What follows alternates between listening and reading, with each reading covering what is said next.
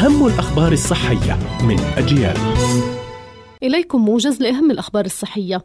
أثبتت الدراسات أنه رغم فوائد الموز الغذائية واحتوائه على نسبة عالية من الفيتامينات والعناصر الغذائية التي تعمل على تعزيز صحة الجسم، إلا أن خبراء التغذية حذروا من تناول الموز قبل النوم لأنه قد يسبب مشكلات أثناء الليل على غرار اضطراب النوم، كما قد يجعل الشخص يرى أحلاما وكوابيس مزعجة. يحتوي اللوز على المغنيسيوم الذي يعمل على تعزيز النوم، كما يرتبط بقدرته على تقليل الالتهاب ويساعد في تقليل مستويات هرمون الإجهاد الكورتيزول والذي يعرف بأنه يعيق النوم.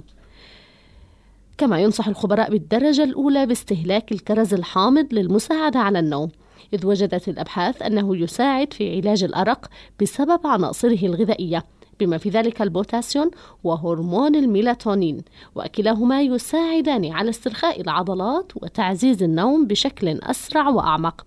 ففي إحدى الدراسات أظهر المشاركون الذين تناولوا عصير الكرز الحامض على مدار أسبوع مستويات مرتفعة بشكل ملحوظ في إجمالي وقت النوم وكفاءته. توصلت الأبحاث إلى أنه مع بدء درجات الحرارة بالارتفاع بدأت العديد من الفيروسات بالانتشار في منطقة الشرق الأوسط والعالم أجمع، وكأحد أكثر هذه الفيروسات انتشاراً في هذه الفترة هو فيروس النوروفيروس أو ما يعرف بإنفلونزا المعدة، ومن أعراض الفيروس هذا الغثيان والقيء والإسهال والمغص وارتفاع درجة الحرارة الجسم والصداع وآلام في الجسم.